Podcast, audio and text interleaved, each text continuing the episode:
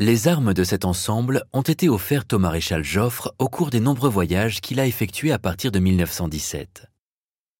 Joseph Joffre est nommé général en chef de l'armée française en 1914. En 1916, face à une stagnation de la situation sur le front ouest, coûteuse en vie humaine, il est mis en retrait des affaires militaires. Néanmoins, par égard pour son action au début de la guerre et pour des raisons politiques, il est fait maréchal de France. Il conserve de ce fait un prestige certain et se trouve ainsi chargé, en 1917, d'accompagner le président du Conseil, René Viviani, pour convaincre le président des États-Unis, Woodrow Wilson, de hâter l'entrée en guerre de son pays. Arrivé à New York le 24 avril 1917, le maréchal Joffre est accueilli en héros et acclamé dans les rues.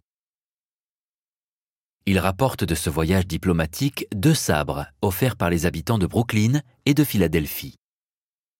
Le 13 juillet 1919, à la veille du défilé de la victoire sur les Champs-Élysées, Joseph Joffre reçoit de la ville de Paris une épée d'honneur émaillée.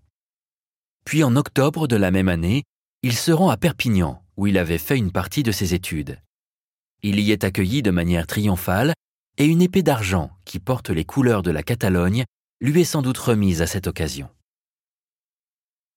L'année suivante, il se rend en Roumanie, en Serbie, au Portugal, puis en Espagne, où le roi Alphonse XIII le décore et lui offre l'épée à garde dorée.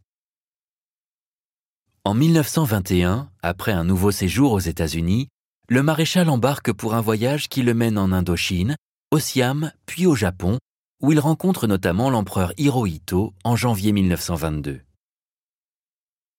On lui fait cadeau de trois sabres lors de cette escale. Sur le chemin du retour, il passe par la Corée et la Chine, où il reçoit une épée et un sabre.